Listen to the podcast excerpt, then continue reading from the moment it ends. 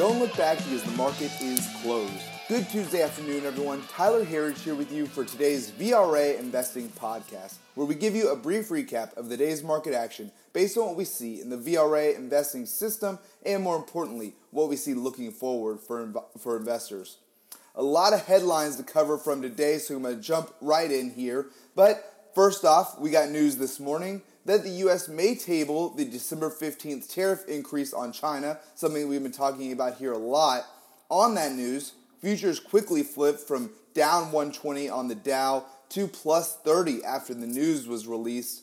Shortly after the open, Nancy Pelosi and the House announced that they are moving forward with impeachment with a vote to come soon. And lastly, here, one positive piece of news the House also announced that they are agreeing to a USMCA deal and should be reached before the end of the year. So, mixed headlines there. And the markets on that news really held up pretty nicely, showing once again that it's not the news that matters, but it's the market's reaction to the news. And there's really a story that's not being told here in the everyday news cycle, and that's the, just the true, true strength of this economy. Yes, talk about the great jobs report, talk about uh, wages growing, GDP, but really, there's a lot more of a bullish theme underneath here. And remember that the stock market is a discounting mechanism, forecasting months down the road.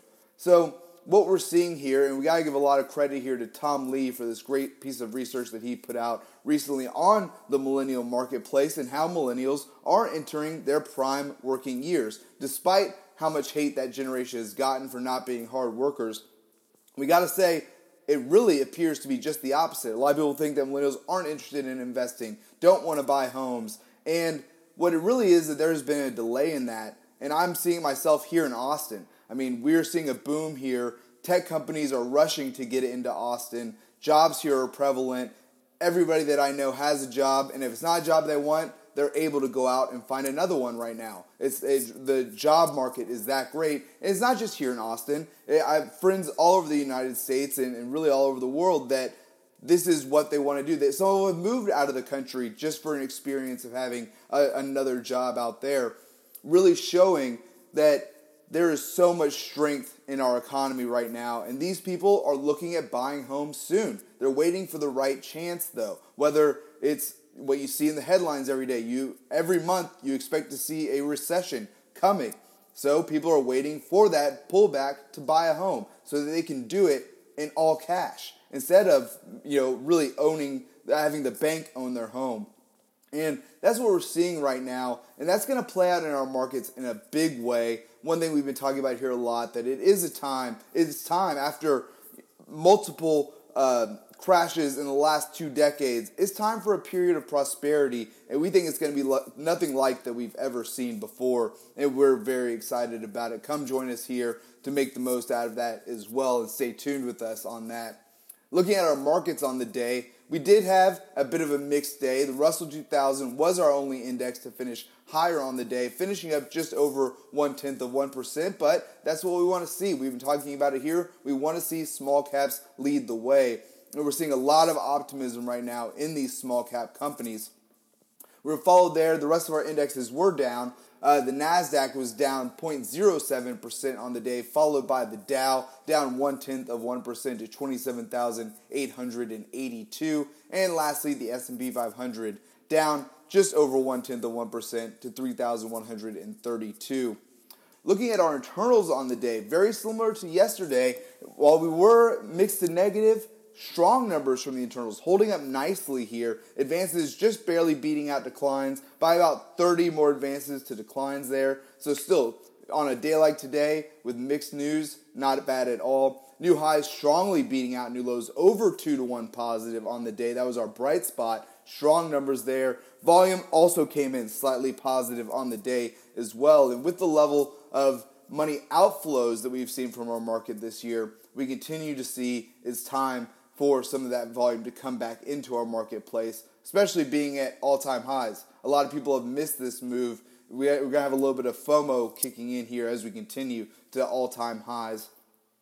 Looking at our sectors on the day, again another mixed bag here. Really only finishing with two out of our 11 S&P 500 sectors positive on the day. Healthcare and energy were those two, while technology and financials were flat on the day. So can't really say that we finished with nine negatives. Really, it's about seven.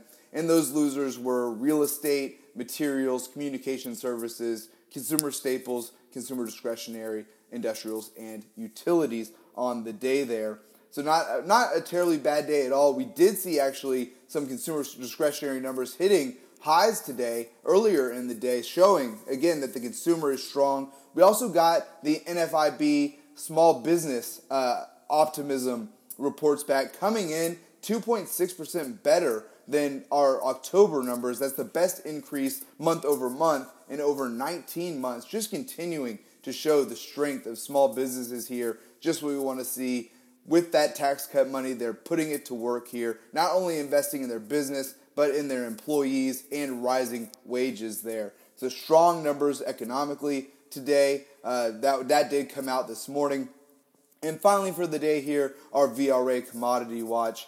Oil was our leader on the day here, up just over half a percent to 59.32 a barrel. Silver up 0.28%, uh, or sorry, up 0.46% to 1671 an ounce. Gold was the one up 2.28% to 1468 an ounce. And copper up two tenths of 1% to 276 a pound now. Lastly, here, Bitcoin also down on the day, down 1.2% to 7,254 a Bitcoin. Folks, that's all that we have time for here today. Please be sure to subscribe to receive our VRA podcast in your inbox. You can sign up at VRAinsider.com slash podcast. Give it a shot while you're there. Check out our two free week trial to the VRA. We've got some exciting announcements coming here into year end. We'd love to have you with us. Thanks again. Until next time, we'll see you back here tomorrow for the close.